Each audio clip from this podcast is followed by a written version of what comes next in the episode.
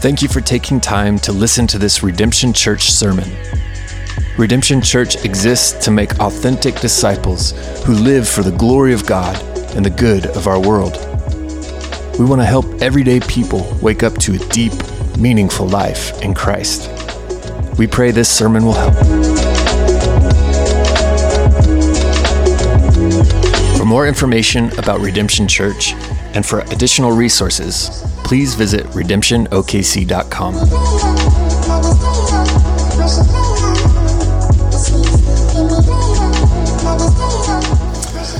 Well, we're in this series talking about our vision and mission as a church called Truth, Beauty, and Strength. And as we do, um, really all of it's aimed at, at, kind of helping us get downtown in our vision for how are we going to live in the years to come.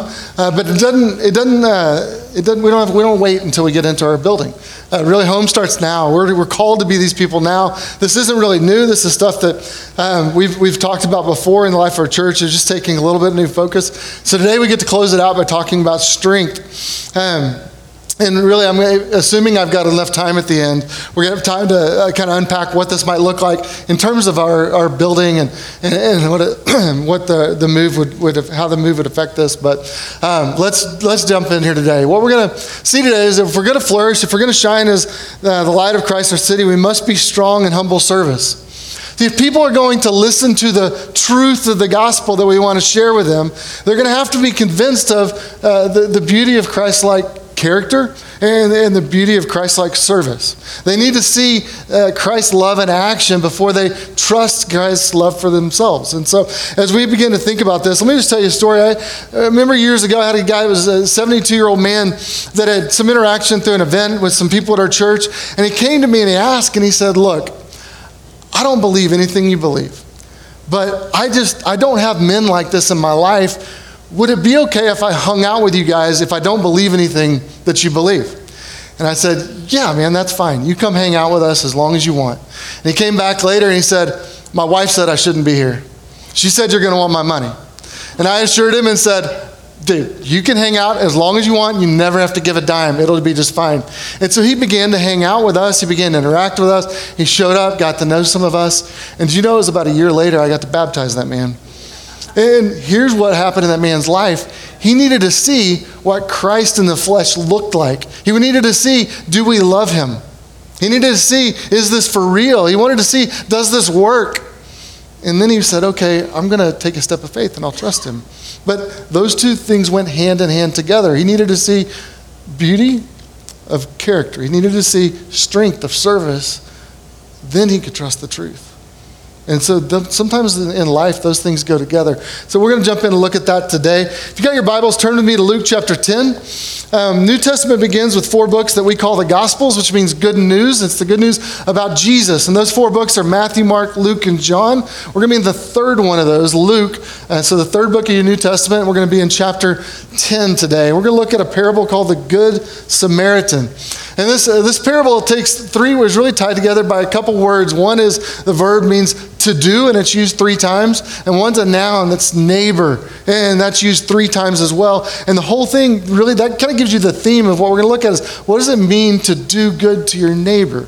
That's what Jesus is going to ultimately teach about in this verse.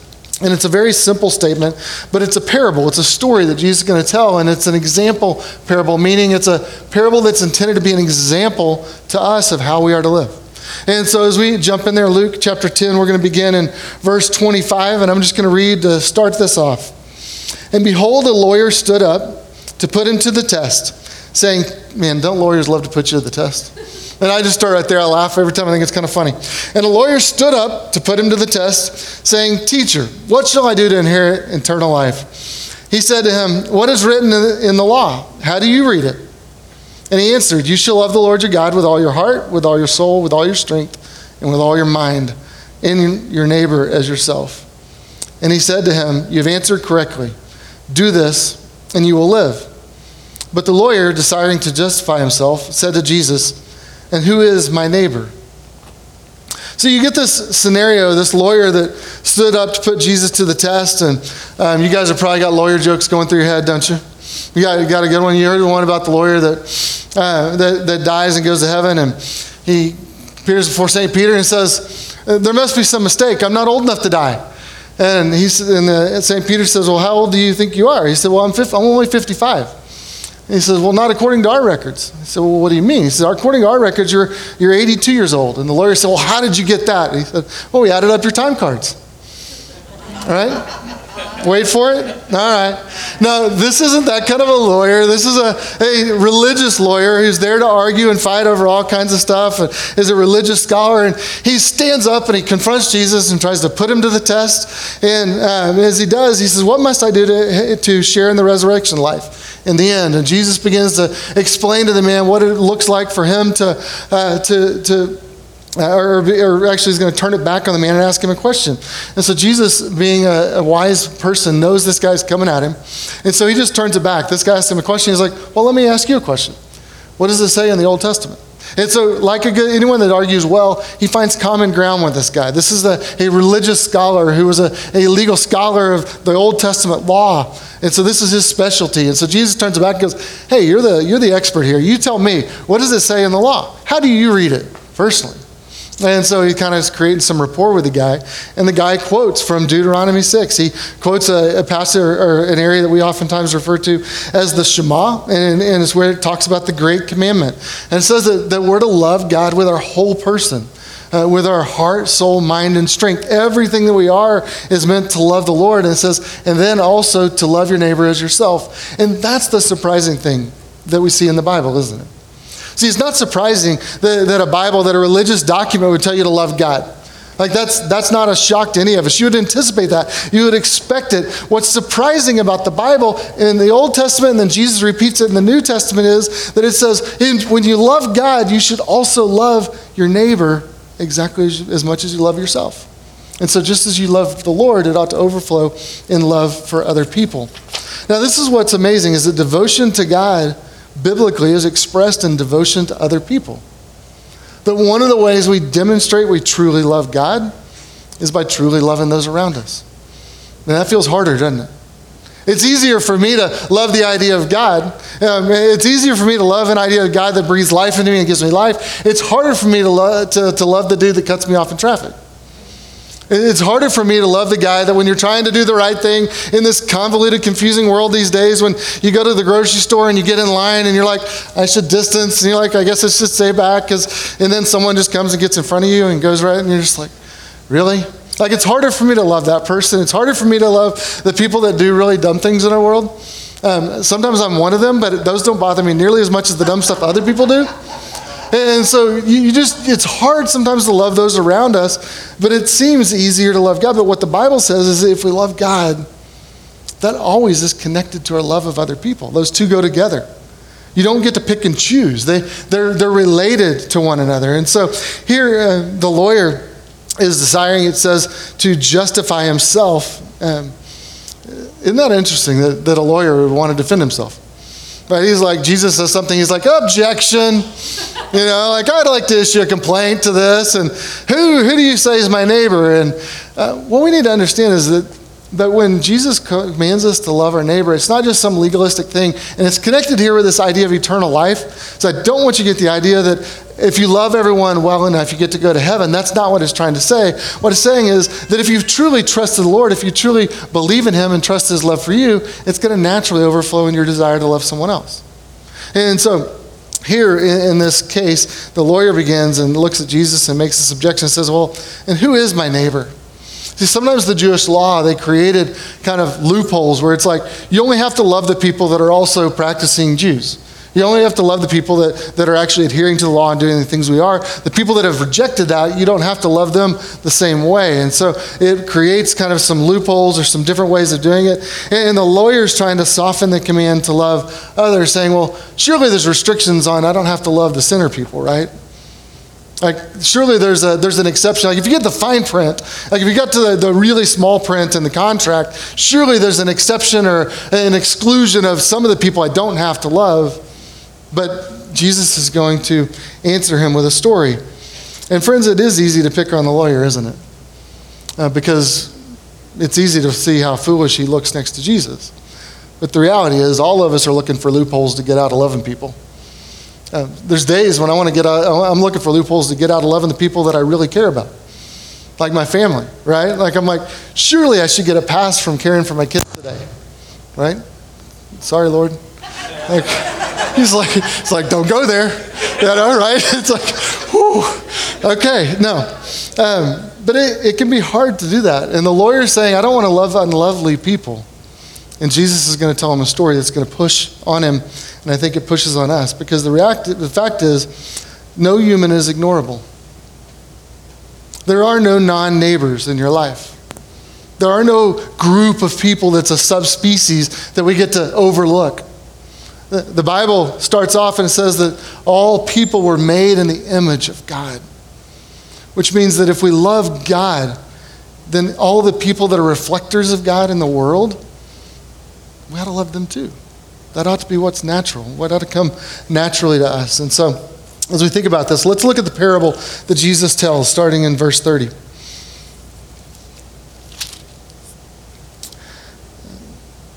Uh, where was I? Verse 30. Jesus replied and said, A man was going down from Jerusalem to Jericho, and he fell among the robbers, who stripped him and beat him and departed, leaving him half dead. Now, by chance, a priest was going down the road, and when he saw him, he passed by on the other side. So likewise, a Levite, when he came to the place and saw the man, passed by on the other side. But a Samaritan, as he journeyed, came to where he was, and when he saw him, he had compassion. And he went to him, and he bound up his wounds, pouring on oil and wine. Then he set him on his own animal and brought him to an inn and took care of him. And the next day he, he took out two denarii and gave them to the innkeeper, saying, Take care of him, and whatever more you spend, I will repay you when I come back.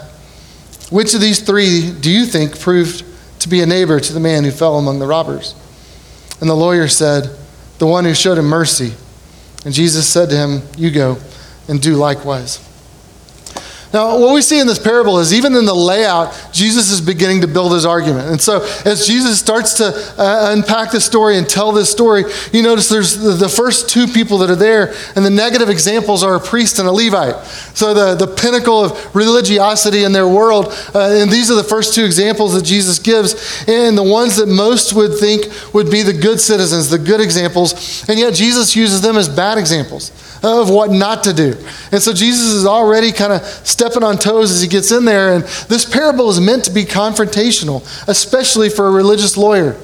And so Jesus is telling him that, uh, that, that no one is allowed to shirk from the responsibility to love the one in front of them. And so Jesus begins to do this. Notice in verse 30, he starts off and he talks about what do we know about the man that's been injured? We know literally nothing. He just says, a certain man, just a random dude. Because the point is not about who he is or what race he is or what he looks like or what his lifestyle is or anything about the man. Jesus skips over all of that and just says, a man. Because what we're meant to see is how the three people respond to the man. Whoever the man is, how do we respond to the people that we come across? And we're, look, we're going to look, and Jesus is going to point out three different people, and we see these three different people and their responses to encountering this man and what they do. And that's where Jesus is going to make his point. Now, this road that Jesus is talking about is as a road for being particularly dangerous. It's a 17 mile road uh, that's a stretch that's full, it's kind of a desert area full with lots of caves where robbers and, and bandits would hide. Uh, it actually goes from, I think, 20, from 2,600 uh, feet above sea level to 825 feet below sea level. Uh, 400 years later, historians are still, actually, in, in history books, they still talk about this road as being a particularly dangerous place. And so it's a place place that was a strong thoroughfare for travel, especially for merchants. And so, as they're going back and forth on this road, uh, this man is jumped by multiple men. He's beaten, robbed, stripped, and left for dead. Uh, the word there literally means he's half dead, it means he's, he's hanging on to life just barely hanging on. And then you get this sense uh, where Jesus is telling the story, and we've heard it before, but imagine hearing it for the first time in that setting. And Jesus goes, By chance, a priest is passing by. And if you're hearing the story, you're like, oh, thank goodness. Someone that's going to help him is going to be here. And then it has kind of a tongue in cheek word. It says, But the priest, seeing the man, passed by on the opposite side of the road. When it says the word for opposite is actually the against side of the road. So it's almost like he went against the man. So he sees the man, he goes to the opposite side against doing what's right for the man and goes around him. Then he gets to a Levite. A Levite is uh, similar, he's another guy who practices in the temple, but, but, you know, maybe he's not as esoteric as a priest. Like this guy's more of a hands on dude that does a lot of more of the menial stuff in the deal. So maybe he'll get his hands dirty and help this guy, right? So by chance, another religious guy comes by, and this guy's a Levite that's there. And as he does, um, he sees him and uses the exact same words. Jesus says, likewise, he passes by on the against side of the road as well. He does the same thing. Instead of help going towards the man, he goes against the man and wanders around him and crosses the other side of the road to get um, away from him. Now, there's several speculations about why they did not want to help him and why they chose not to, to engage the situation. One is uh, some people said, well, they didn't want to be ritually unclean, and so they, they didn't want to get themselves dirty, so they couldn't practice their job in the temple. Problem is, there's actually, loop, there, there's actually places in the law where it, it permits and allows for that.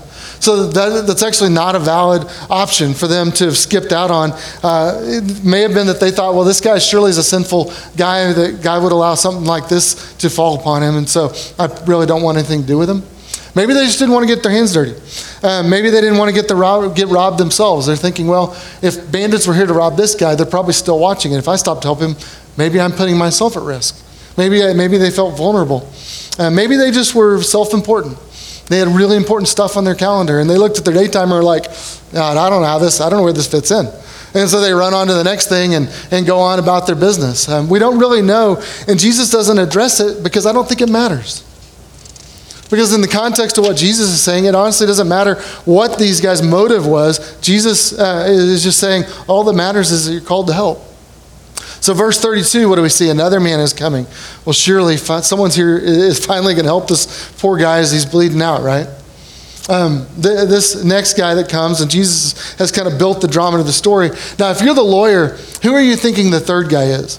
Uh, because, you know, lawyers are always thinking ahead. So if you're hearing Jesus tell this story and kind of confronting you, you're like, oh, where's he going with this story? And begins to think about that. So it's like, well, he took out the, the high, highest religious office. He took out the next religious office. I bet the good guy is going to be like a layman like not a religious guy. Jesus has got to be an anti-establishment. Like he just is anti-institutional religion. Jesus is going to say, well, none of those priests, you know, guys that are up in an ivory tower are any good, but we're just going to get an everyday guy, and he's going to be the one, right? So that's probably where the lawyer's thinking Jesus is going to go, is that he'll make an everyday hero out of this. But Jesus takes it even a step further than that. In verse 33, Jesus says, but a Samaritan. Now, you may not, that may not affect you a whole lot, but Jesus is stepping on serious toes here. To the Israelites, the Samaritans were among the least respected people on earth. They were considered half breeds. They were considered kind of backwards. They were, they were considered people that eh, merged different things and so watered down the truth. And uh, they, they were people that culturally and racially and religiously were looked down upon by the Israelites. And so Jesus, when he comes and says, But a Samaritan had compassion and acted as a good neighbor to this man, that, that lawyer's beginning to bristle, right? He's like, Dude, how dare you say a Samaritan? when you get to that point. But you notice, there was even a saying in, in Israel that if you were to eat a meal with a Samaritan, you might as well just eat, eat unclean pork because you're going to be contaminated just by being near them, just like you would if you violated the law. So, this is where that hatred began to, to, to infiltrate into Israel. And Jesus is pushing back hard against that. And so, Jesus in his story says, What, what does he say about the Samaritan? He says, When the Samaritan saw the injured man, what's it say? He had compassion. And then he went towards him. Do you know when the Lord in, in Exodus revealed himself to Moses and, and gave his name and described what he's like when Moses was Moses had asked, what, uh, what, what should I tell the people? Or who should I tell the people sent me? Or what am I like? And God gave his name and God would repeat it later. And, and when God did, the first thing God said was, the Lord, the Lord, a God who is compassionate this man, when, we, when he acted with compassion, was actually displaying an attribute of God. In the way in which he acted. And so he looked and he had compassion on the man and he moved towards the man. He was able to see a need and act to meet it. He acted in love and went towards him. Um, it wasn't the priest or the Levite who act, acted with mercy, but this racial outcast who's the one who did the, did the right thing. Uh, friends, when we act in compassion, we're showing others what God is like. The Lord, the Lord, a God gracious and compassionate.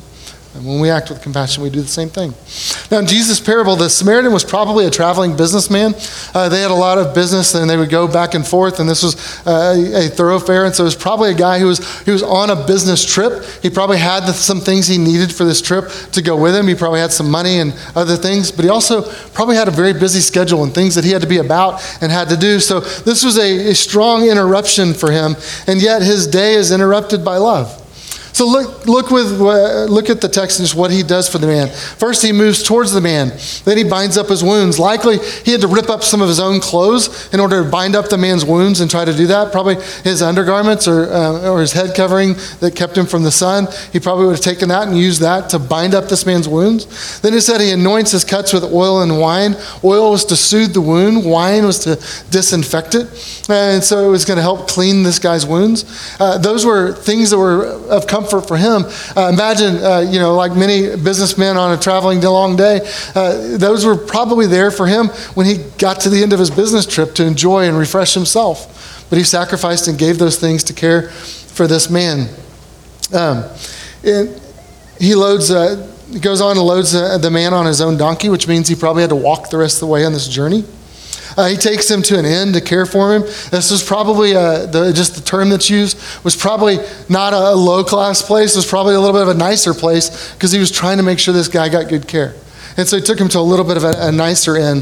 And it says innkeepers were um, at that day were not known to, to care for people, so he paid up front and he promises to pay more later. In fact, the, the phrase that it uses there is almost this kind of intense contractual deal where he's, it's like he's looking at the innkeeper and is like, dude, here's the deal. Don't you dare make this guy pay. I will pay it.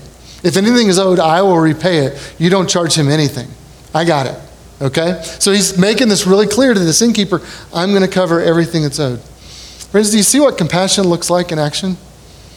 He notices someone he allows himself to be interrupted.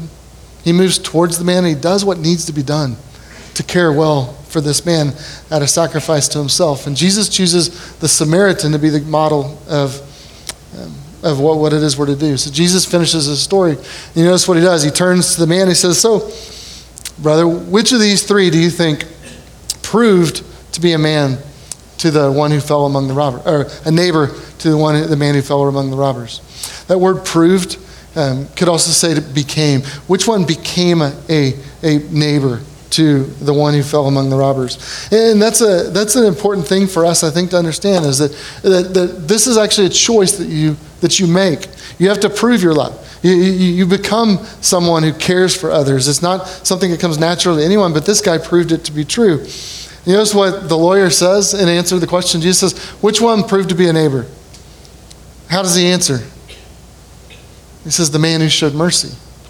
See, he understands the point of the story. He's a smart man, right? Notice what he didn't say? He didn't say, well, the Samaritan.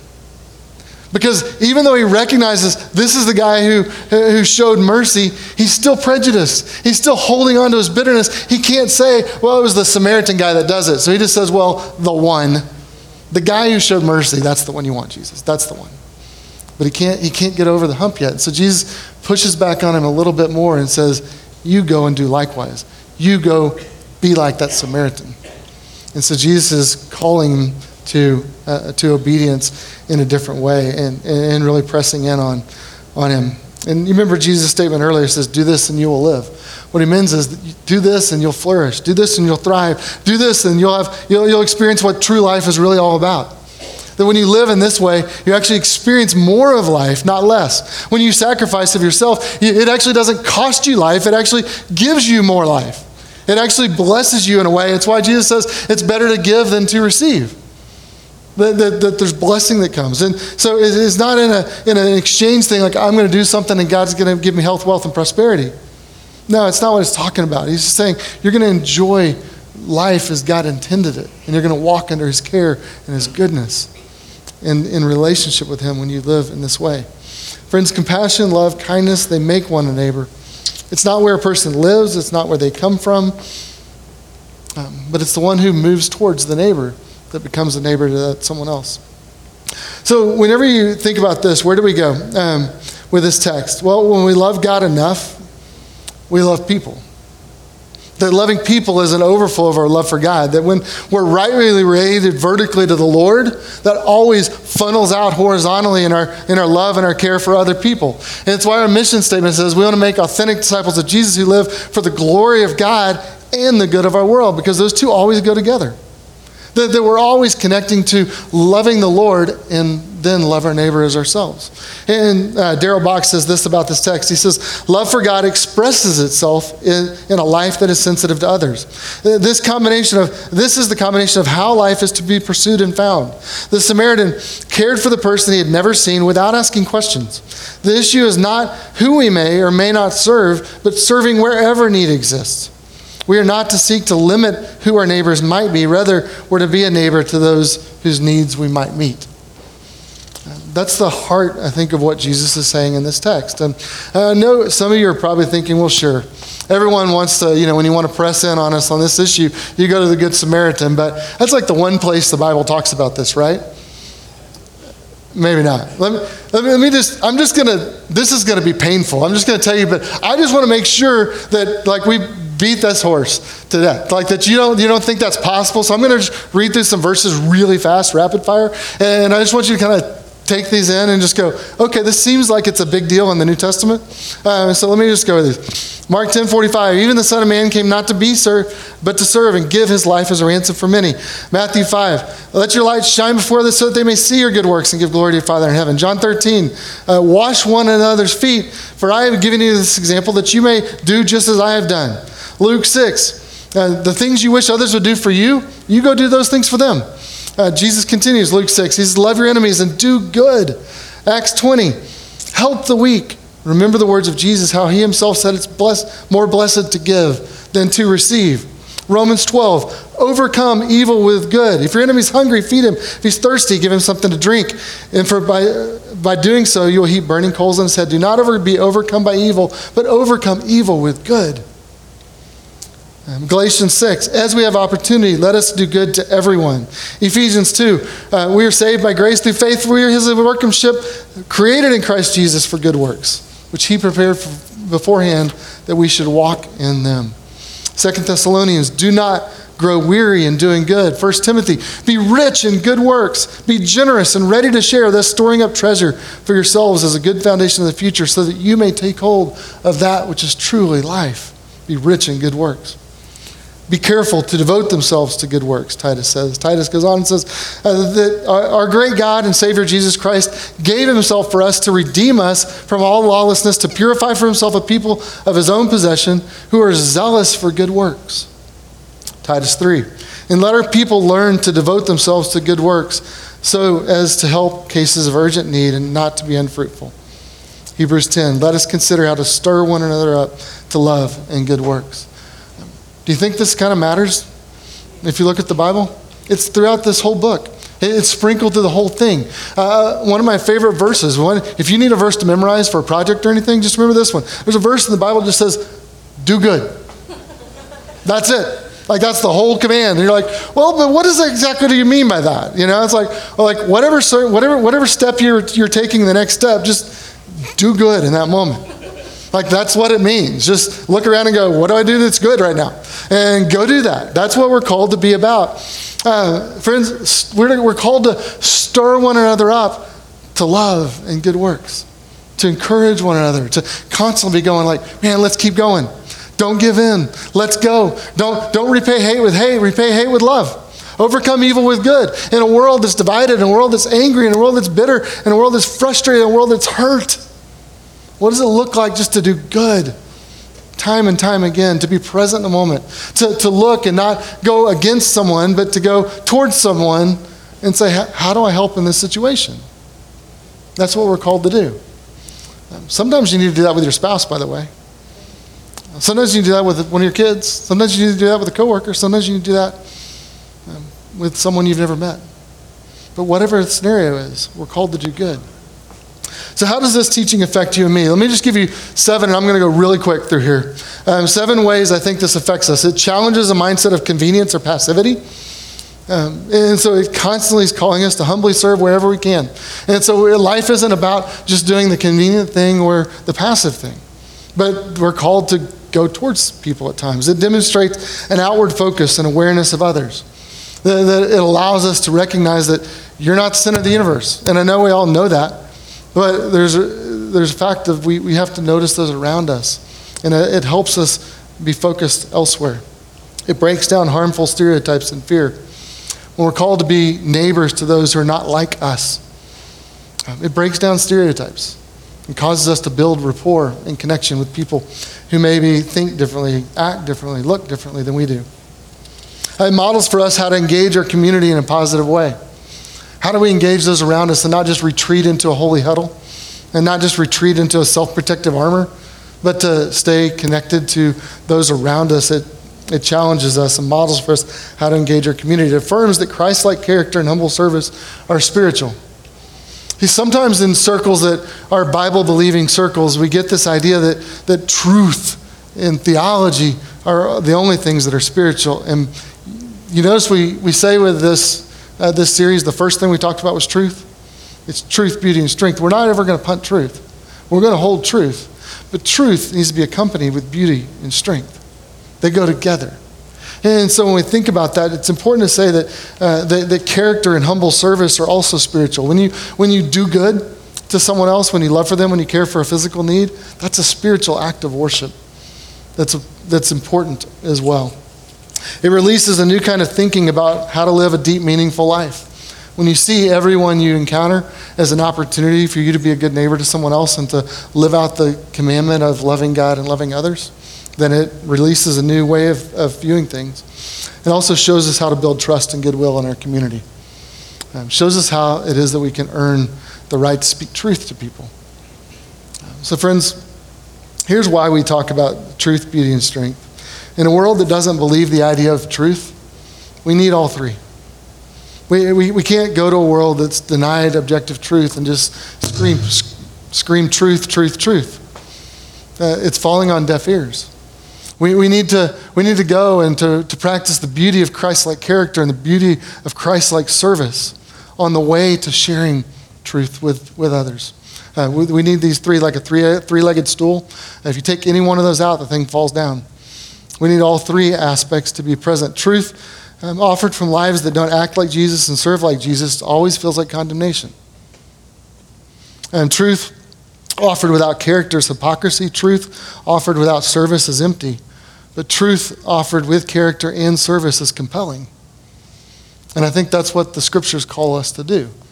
Is like is that we need to present the truth in love, but we also need to do it from lives that are seeking to walk with Jesus. Oh, I'm running out of time. Can I just tell you one of the things that I'm excited about our downtown property is that I think it allows us to live this out in a really tangible way. We're in the heart of our city. We're, we're right in the middle. And so people from all over can come in and find us there. But we're going to be in the midst of life with, with, with, thousands of people that live within just a couple blocks of us. We're going to have people that, that wander out of the bars past our place and may stumble in. Like you never know what, who God's going to bring in our doors in a space like that. We're going to be in close proximity to people of downtown.